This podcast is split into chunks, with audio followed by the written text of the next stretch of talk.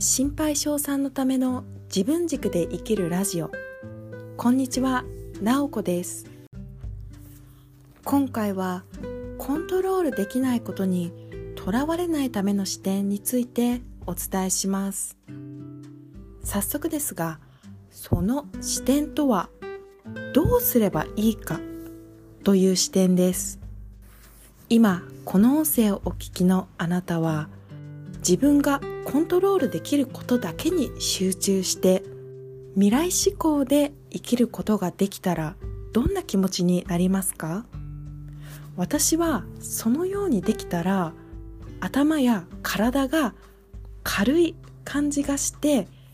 自分のやるべきことしたいことに集中することができて本当に人生が充実しているだろうなっていうようなことがイメージできます。コントロールできることに集中する。それは分かってはいるけどなかなか実際実行できないっていうことが私にもありました。そのような時は今回ご紹介している視点どうすればいいのかという視点を持っておくといいと思います。コントロールできないことにとらわれてしまっている時はその起こった問題に対してこれは誰のせいなんだというふうに責める気持ちがあるとコントロールできないことにとらわれているなっていうふうに私の経験からも感じています。他人のせいにしたり環境のせいにする。そして自分のせいにする。自分のせいにするっていうことは自責思考っていうことでそこから学んだ出来事をこれからに活かせればいいのですが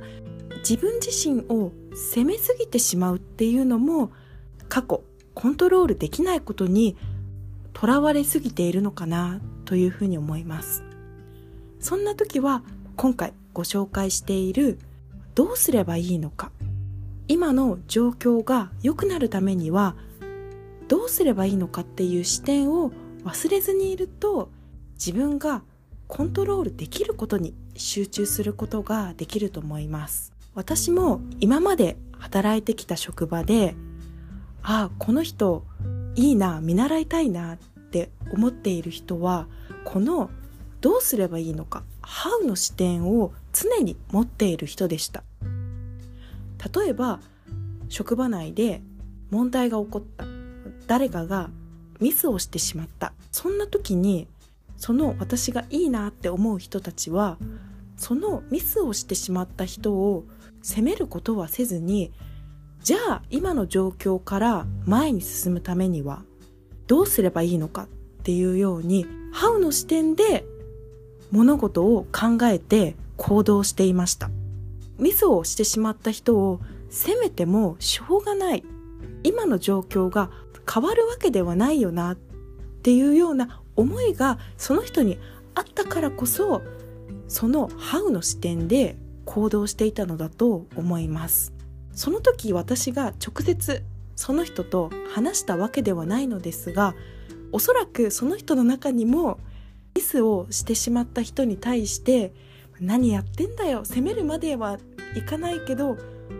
おいおいっていうぐらいの気持ちはあったかもしれません。あったかもしれないんですがその気持ちの切り替えが早い感じがしました。ミスをした問題が起こったっていうことを知った時からミスをした人を責めるのではなくてじゃこういうふうにして問題を解決しようっていうふうに気持ちの切り替えが早いなっていう感じがしました。私自身もそういう人たちと仕事をするのは仕事がしやすい。先のことを考えて未来志向で仕事をすることができるので一緒に仕事をしやすいなっていう感じがしました。この逆で私がそんなに人のこと言える立場じゃないんですけどああいう風な働き方はしたくないなああいう人にはなりたくないなっていう人も過去の職場でいました。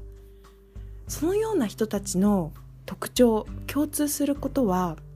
先ほど私が例を挙げた人の反対で他人や環境に対して文句を言っている愚痴を言っているっていう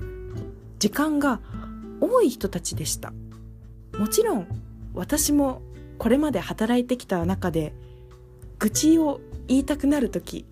愚痴を言ってしまった時もありました。働く上で自分が感じていることそれをためなためすぎずに適度に吐くっていうのは必要だと思うんですがその愚痴や何か環境や他の人のせいにするっていうのが癖になってしまうのはちょっといけないのかなっていうふうに思います。私から見て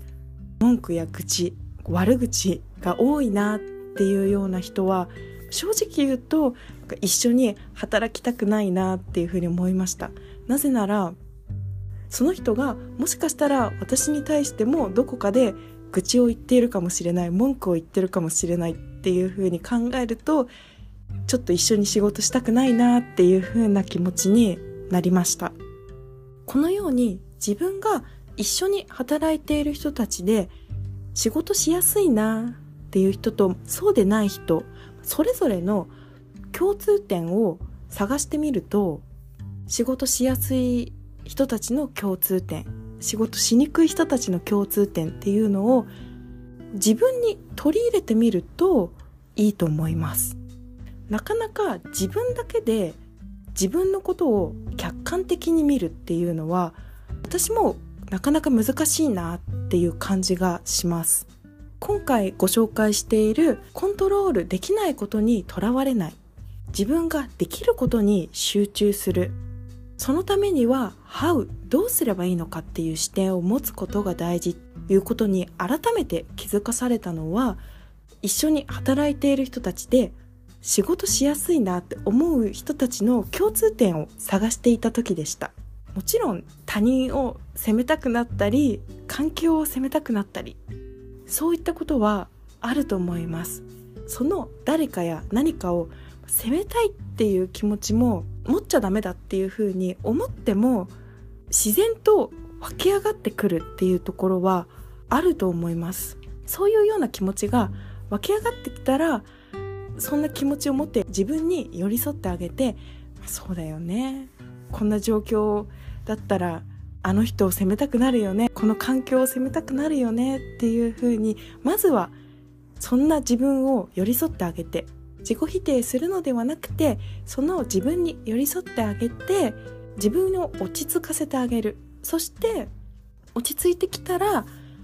そのじゃあどうすればいいのかってハウの視点で考えてみる。そういう流れで考えてみるといいと思います。その流れで考える練習をしていくと何か誰かを責めるっていうことも少なくなっていってより早くハウの視点で考えられるようになってくると思います。今回はコントロールできないことにとらわれないための視点として「How」どうすればいいのかの視点ということをお伝えしました。今回も最後まで聞いていただきありがとうございました。